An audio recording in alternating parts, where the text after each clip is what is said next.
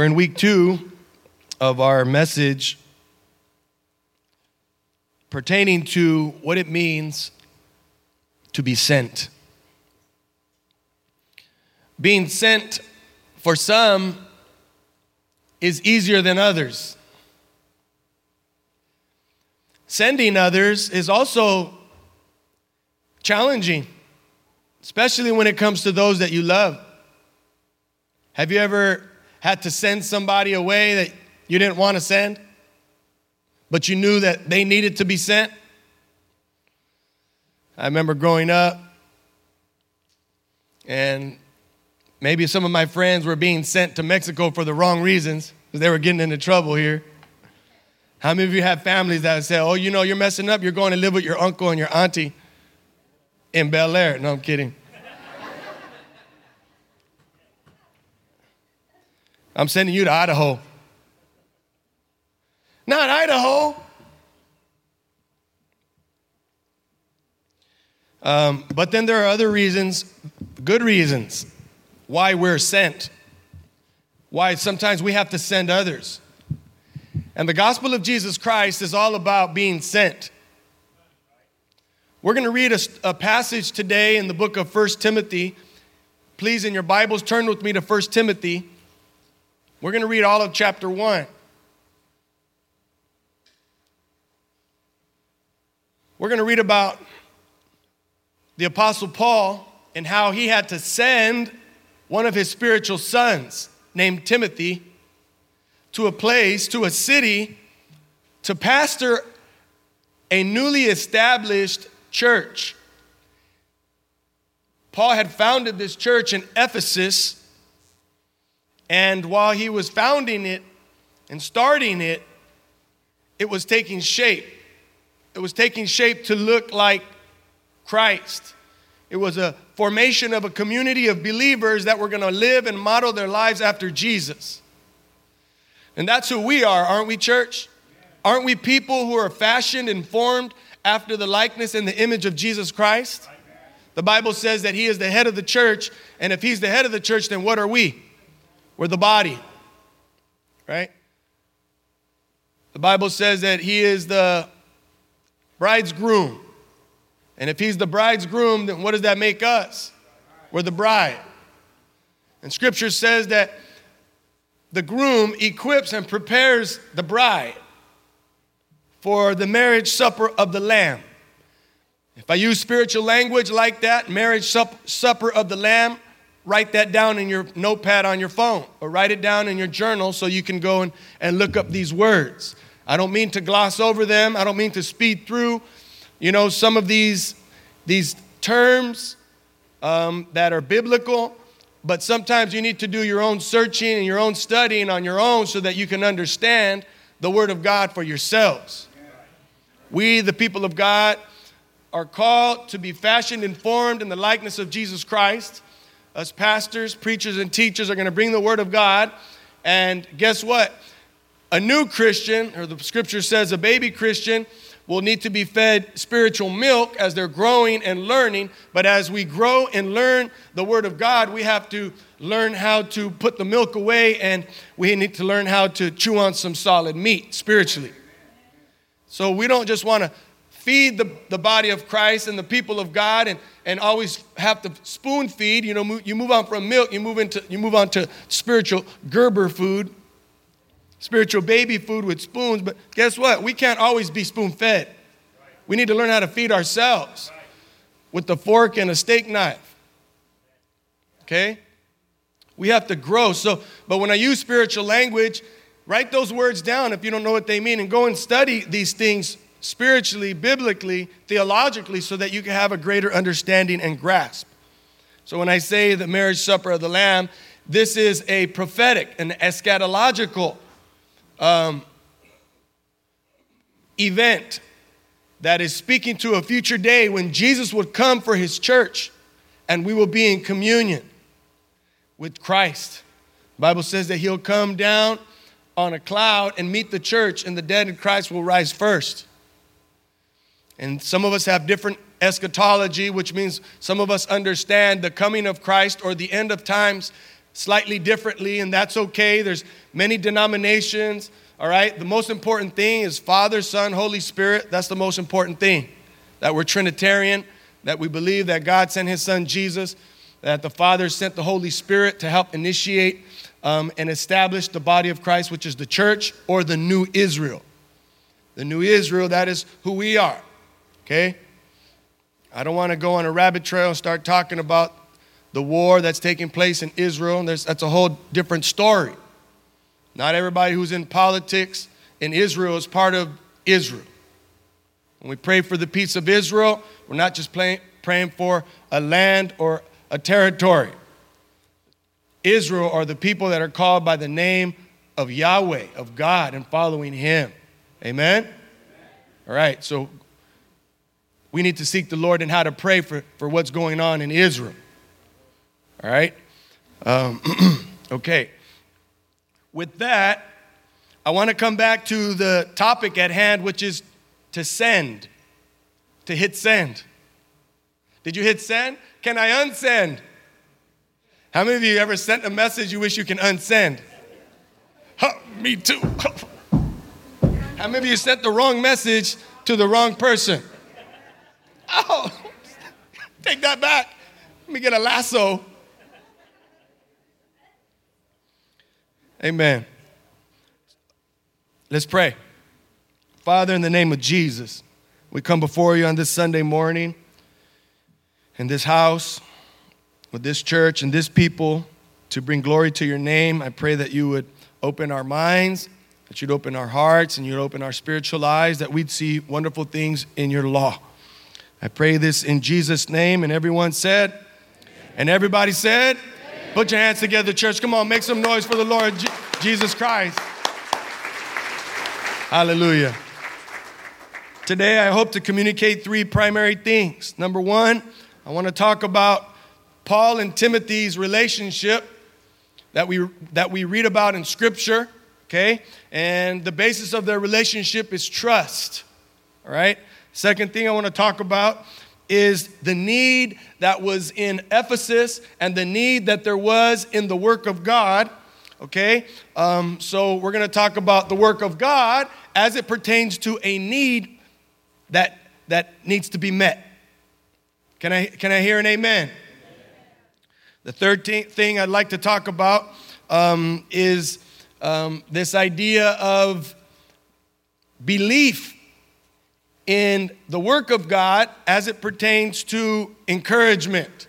Okay? The way Paul encouraged Timothy that he would be able to step into this next level of commitment, this next level of obedience.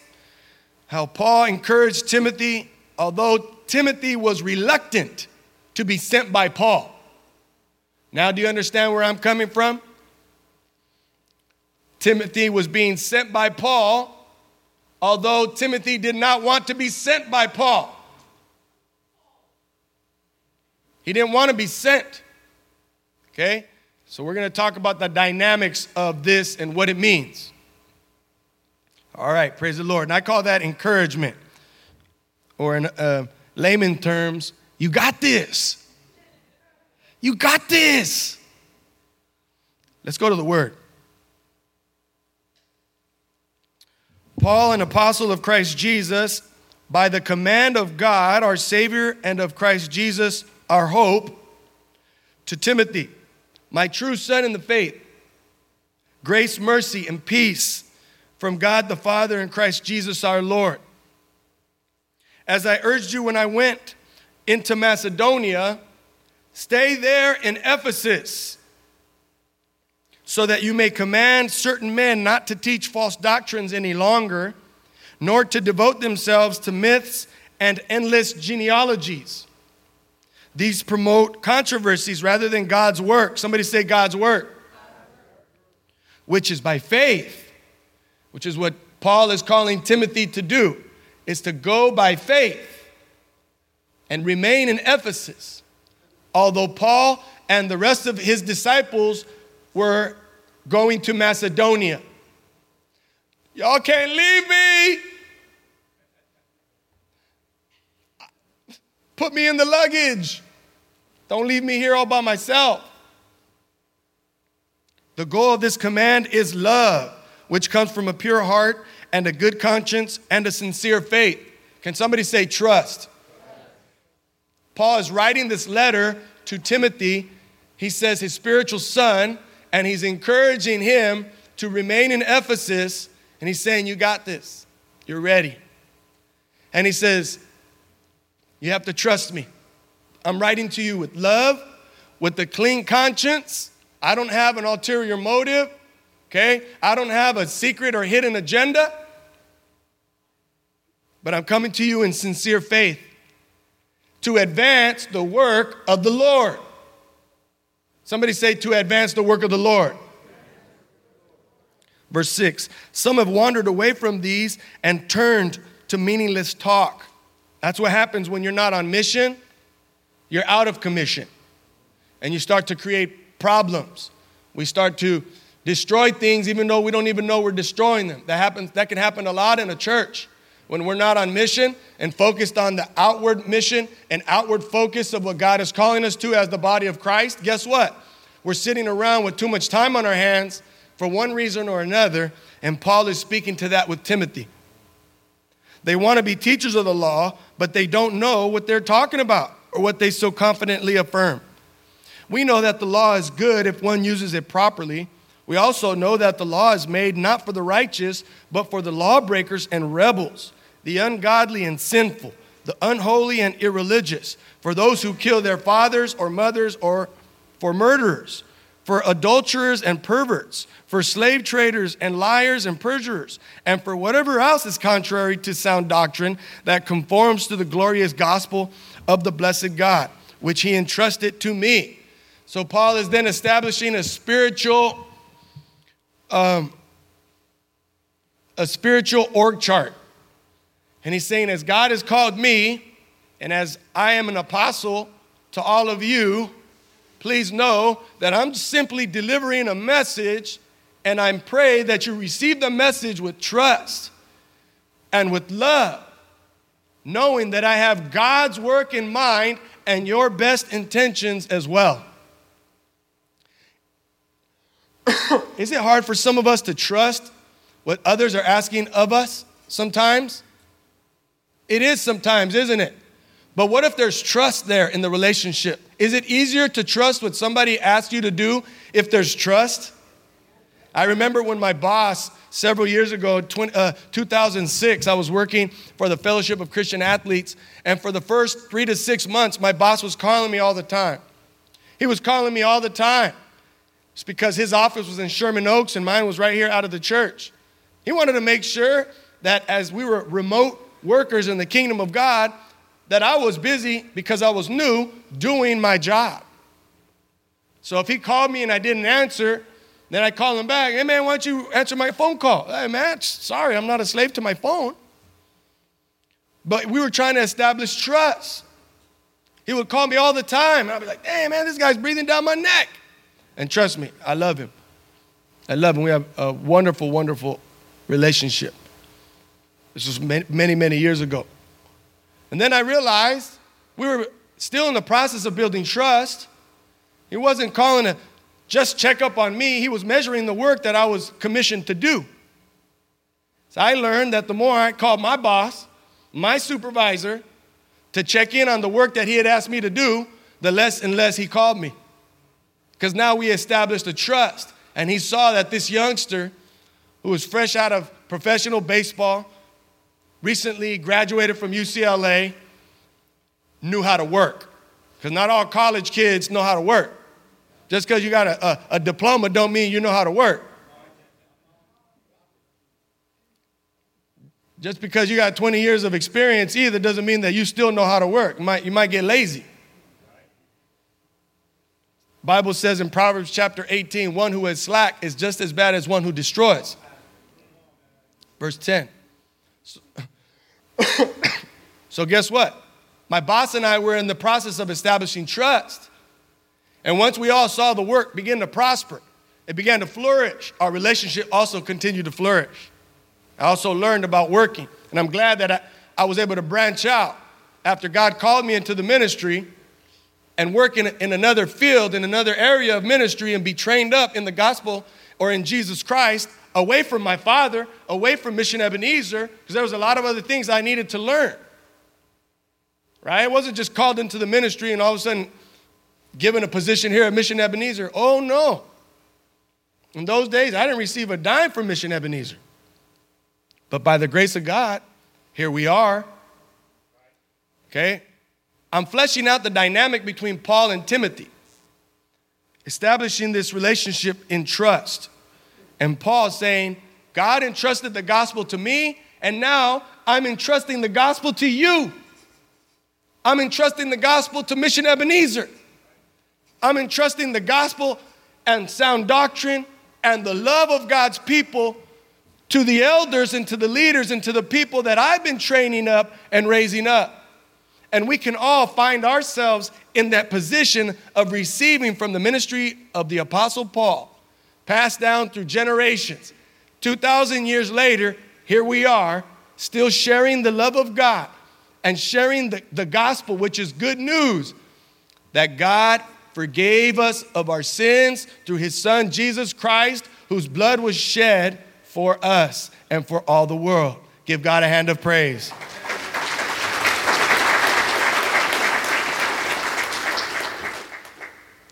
That was just my water break. I thank Christ Jesus our Lord, verse 12, who has given me strength, that he considered me faithful, appointing me to his service. Even though I was once a blasphemer and a persecutor and a violent man, I was shown mercy because I acted in ignorance and unbelief. The grace of our Lord was poured out on, on me abundantly, along with the faith and love that are in Christ Jesus, Paul says. Here's a trustworthy saying that deserves full acceptance Christ Jesus came into the world to, to save sinners, of whom I am the worst.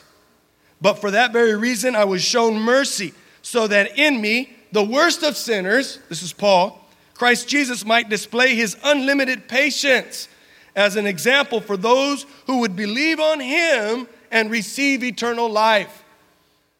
This wasn't the gospel of Paul. Paul couldn't save anybody. Paul died as a martyr. His life was given for the cause of the gospel, but guess what? His life that was given didn't save us. It was the life of Jesus Christ that saved us. And that was the work, and that was the purpose that Paul was giving his life for.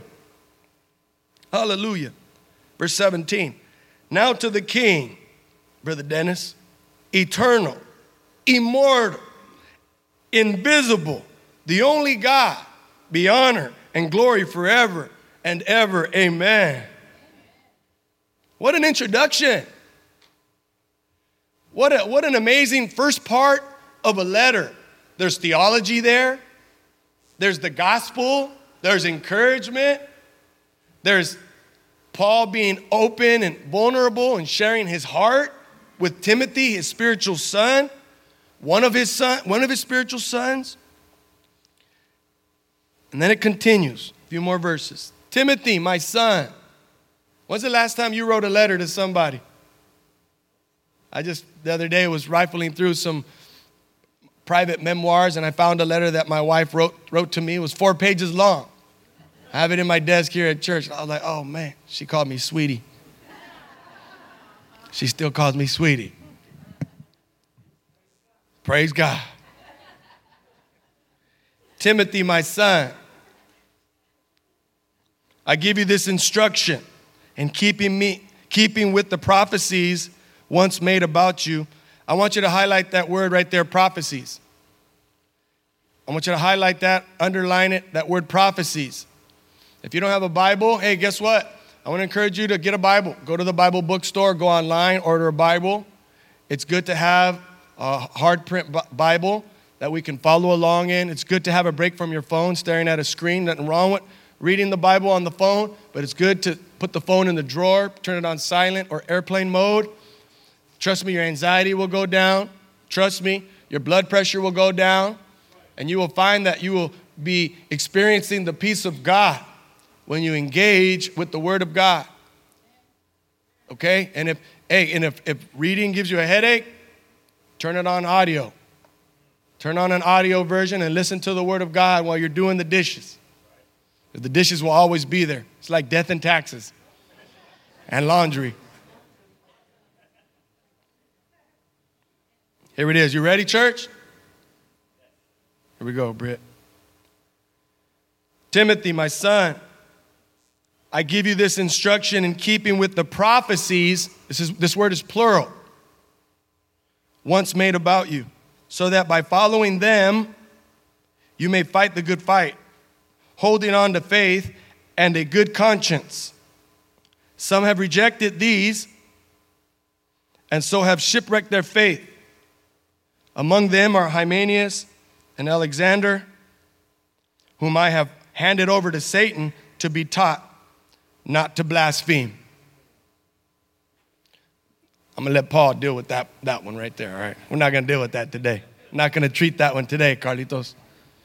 We're gonna focus on Paul and Timothy's relationship.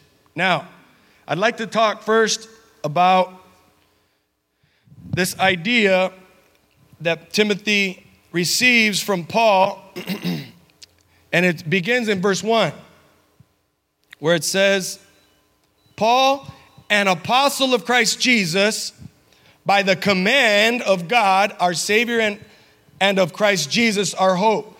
So we need, we need to see here that Paul is establishing spiritual authority over Timothy. He's, he's establishing spiritual authority over the work of God that God commissioned him to do. He uses this word command, which means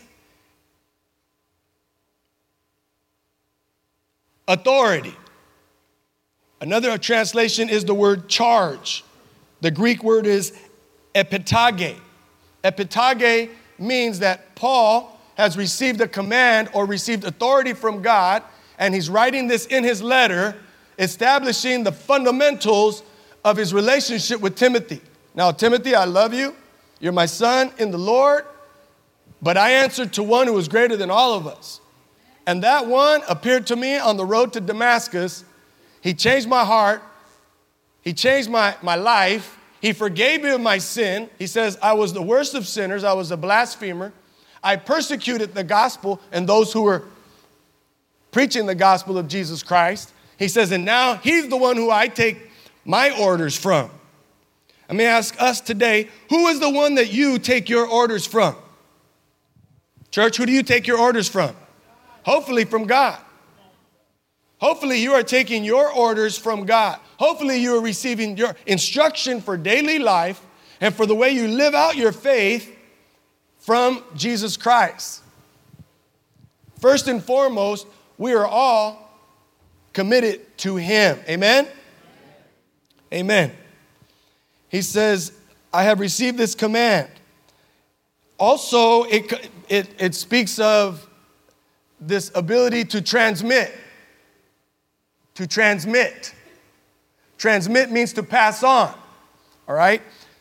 The Greek word here that Paul says now to Timothy, when he uses this word command, all right, later on in the chapter, has to speak. Look, look at it says in verse 3. As I urged you when I went into Macedonia, stay there in Ephesus so that you may command in English, the NIV uses the same word command, but it's a different word in Greek. It's para angaleia. Para angaleia. Para means to or toward, and angaleia comes from the word message, where we get the word angel from, or angelos. All right? Angelos in Greek is a messenger, it's an angel. All right? It's also where we get the word good news or the, the English word evangel. Evangel. Okay? But an angel is a messenger. And a messenger is someone who is taking a message. So, para angalea means that someone is taking a message from someone. And the prefix para is an emphatic, which means it adds a descriptive to the actual noun or verb itself. So para angalea means that I am giving you a message to go and take. Amen? You following me, church? I hope I don't make you cross eyed. I'm trying to explain what, what's taking place here in the passage. Paul says, God has commanded me, and now I am commanding you to take this message to the people that God has called you to take the message. Now, the mission is the same that we would bring the world into a loving relationship with Almighty God. The message is the same that we take that good news message to the world, letting them know that Jesus Christ is the way to the Father, that we receive the forgiveness of sins through the death of Christ on the cross. That's the message. The message is the same, the message never changes. But guess what? For some of us, the audience changes. For some of us, God has called us to a certain people. For some of us, God has called us with a specific bent of the message that remains the same. Can I hear an amen? amen. Right. Call and response. Paul is called to be a missionary to the whole Mediterranean region, to all of Rome. Somebody say, all of Rome. He's called to take this message and to be a missionary, taking it to all of Rome. And now the people that God has used him to train up, to equip, to raise in the gospel of Jesus Christ, he's now propelling them. He's now launching them into the different regions of this world to continue this work that God has called Paul to in the name of Jesus. Somebody say, in the name of Jesus. So now Paul is growing the ministry. Paul's growing the ministry that God gave to him as believers. Let me ask you a question. If something is healthy, will it grow? Let me ask the west side. I didn't hear much from the west side. You're feeling neglected over here. What's up, people? I want to look you in the eyes. You're so beautiful. If something is healthy, will it grow? If something is receiving nutrients, receiving what it needs, care, love, Mario, Mario. If something is receiving what it needs, will it grow? Yes. It will grow. If something grows, can the person who is leading that movement do everything that is required? Huh? No. If it grows, you have to expand. If a tree grows and produces fruit, that means there's many branches of the tree that are producing fruit. Can I hear an amen? Amen. So, so this is what we're seeing right here that as the gospel is growing, the Roman Empire had established its, its routes, its, its roads all throughout Rome. You ever heard the saying, all roads lead to Rome? Right? That's where that comes from. They established an infrastructure all throughout Europe, the Middle East, everything that was under the the auspices of the Roman Empire had roads that all led to Rome, Italy. It strategically was placed in such a way so that the gospel of Jesus Christ at the turn, right, of the first century would explode. So, our Christian faith, you guys, exploded during the first century, the second century, the third century AD. Anno Domini, the year of our Lord. After the calendar was flipped over from BC to AD. Are you tracking with me? All right. I'm a history major, so I like to touch on a lot of these different points and, and bring it all together so that we can have understanding. Hopefully, you weren't falling asleep in U.S. history world history when you were in school. Come on, relax, church, relax. Okay, so we're talking about this relationship that Paul had with Timothy. He sees what God did in Timothy's life. And you know what he said to Timothy?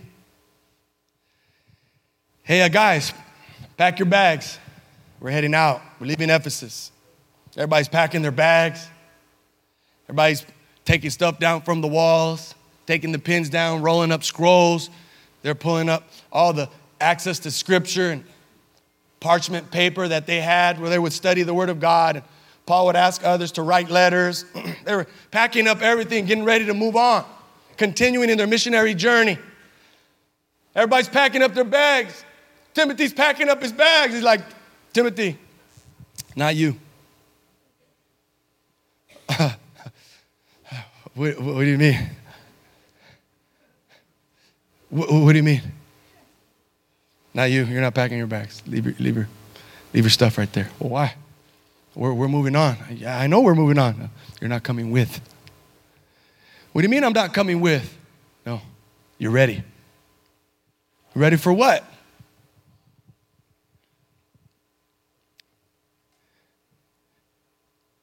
You're ready for what God's already prophesied and called you to. Don't forget what has already been prophesied over you.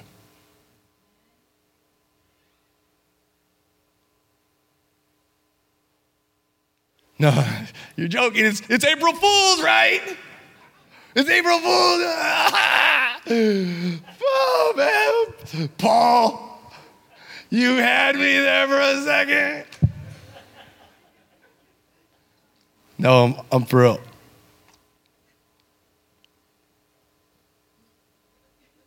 You're not coming with us. No, no, no, no, no, no, no, no. I, I have to stay with you guys. I got to stay with you guys. No, no. No, you don't get it, Paul. No. Papa Paul. You don't get it. I, am I'm, I'm supposed to stay with you.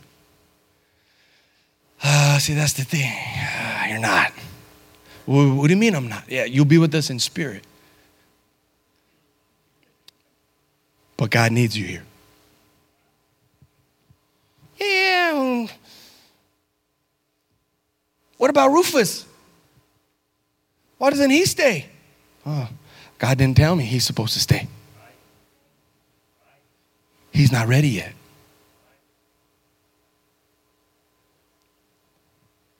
You're ready. Somebody say trust. Dude, did, did Timothy, even though he was reluctant, do you think Timothy trusted what Paul was asking of him? Yes, because of trust. Because of trust. Let's go to our second point. Let's talk about the need. Somebody say the need. Oftentimes, the need or the why can drive vision. For us as believers, if we take our minds, if we take our eyes, if we take our hearts off of the vision, off of the need, off of the purpose, then we're gonna get sidetracked. That's when we start wandering off in the faith. That's when we go and start following rabbit trails and all these online doctrines and false doctrines, false teaching, and false, false prophets on YouTube. With bad, with bad, bad doctrine, bad theology, leading people astray. When, when eyes are not focused here, we start, we start, we start wandering. No, but when we're on mission, when we're on focus, when we're on purpose, somebody say on purpose. When, when you're on purpose, guess what? It is not easy to deter you, to deter me from what God has called us to do based on the prophecies that have already been made about you, that have already been made about me, that have already been made about mission that have already been made about this people that God has called together to do the work of God in 2023 preparing for 2024, we have a specific mission, we have a specific calling, we have a specific purpose. And if we don't understand what the mission is, what the calling is, what the purpose is, and what the prophecies were that were made about us, and guess what? We're gonna get lost. No matter what Paul told Timothy, if Timothy lost sight of all that, Timothy would have gotten lost. But Paul knew that Timothy was strong in the faith. He had been raised by a mother and a grandmother who raised him in the Word of God.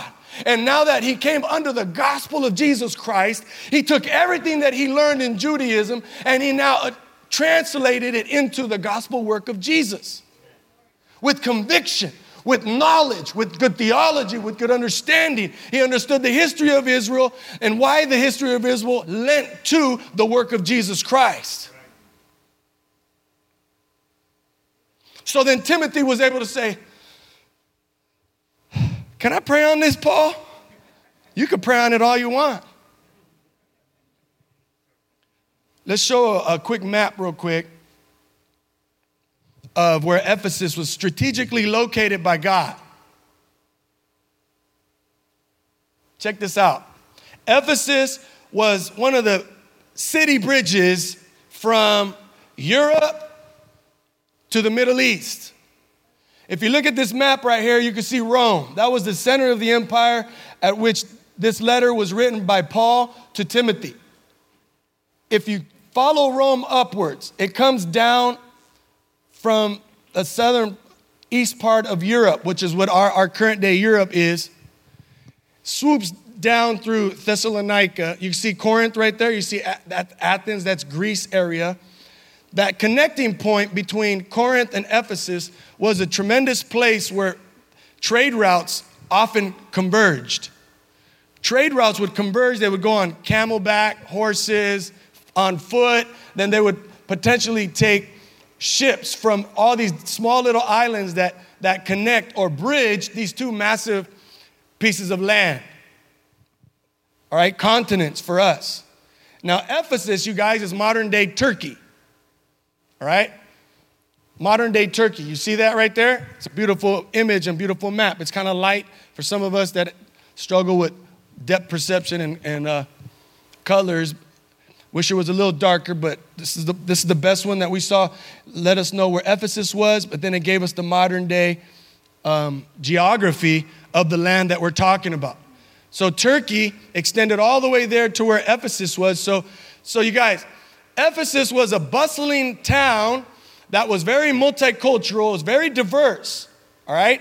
And people came from all different walks of life, from different philosophies, okay, with, with different ideas about different gods. It was a, a very, very paganistic, rich time of history where people would come from all different, you know, thoughts and beliefs. And that's why Paul strategically needed Timothy to be anchored there in Ephesus in order to continue to teach good doctrine and not false doctrine in order to bring people into a, sound and, and strong understanding of who God is, as God taught Paul and taught him about Jesus. Somebody say Jesus. Because Jesus, the Christ, was relatively new. And in order to translate this Hebrew Messiah, somebody say Hebrew Messiah. Are you tracking with me, church? The Hebrew Messiah who comes from the people of Israel the prophecies about the Messiah now into this new era where the faith, the faith that we now profess in Jesus Christ, Paul needed a strategic person who understood both worlds. In other words, if Paul was strategically placing Timothy there in Ephesus, it was to unite the West with the East. Somebody say, aha. Paul knew he needed somebody that was strong in the word, strong in the faith, strong in prayer, who was not easily shaken, who was not easily moved. He would not be removed from his spiritual and theological foundation. He would not move from what Paul taught him. Why is that so important in first century Ephesus, in first century Rome, to have somebody who is, who is so strong in the faith that they would not be moved by all these different winds of doctrine and thought. Why? Because it was a critical moment, a critical point in the church. God's large and He's in charge. And He knows what He needs. He knows what He needs. He knows what He wants to do. He knows the purpose that He has in mind. Sometimes we're, we have to find ourselves at a point in life looking backwards on everything that God did, and we go, oh man, God, you, Lord, Lord, you have me shaking. Now I see. Guys, I'm, I'm, guys, right right now, Josh, right now, I'm looking backwards on what God has been doing in the last five to ten years, and I'm like, I'm like having like, I'm like having laughing fits, because I'm like, man, I see. You look at failures and you go, oh man, that was a tough spot. Now I see. Look at victories and you say, oh man, Lord Jesus, ah, now I see. I say, oh God, I see where you have us now. I, I get it, Lord. You wanted us to grow. You wanted us to learn. I see you're taking us someplace, but in order for us to get there, we had to go through what we were going through back then and what we're going through right now. Even though we can't see it all completely, we have to trust. Somebody say trust. Somebody say big trust. It's a big trust. It's a big trust. Timothy had to believe and trust. And what Paul was telling him you got to stay. He said, finally, all right, I'll stay. Can you imagine God revealing and unpacking for Timothy his plan and why he needed to stay and how he was going to use him? Isn't that amazing? Hallelujah. So, church, hang on. He's going to show you. Church, hang on. He's going to show us. He's going to reveal to us. He's going to, he's going to unveil the whole plan, the whole vision. And the final point is you got this. It's the encouragement. Okay? It's the encouragement. Look what it says in verse 18 of chapter 1. Timothy, my son, I give you this instruction in keeping with the prophecies once made about you, so that by following them you may fight the good fight, holding on to faith and a good conscience. Can I break this verse down a little bit you guys? Can I break it down for us, you guys? All right. When Paul is instructing Timothy here in verse 18, at the end of chapter 1, something very, very important takes place. He says, I give you these, this, not these instructions. He says, I give you this instruction. It's singular. The word for instruction here in our English Bibles it's singular, and in the Greek, it's singular. It's instruction. and then he moves on to this word prophecies. And prophecies is plural in the Greek language. Prophecies is plural. When he's speaking of the propheteios, everybody say propheteios the prophecies, plural, this is what Paul says.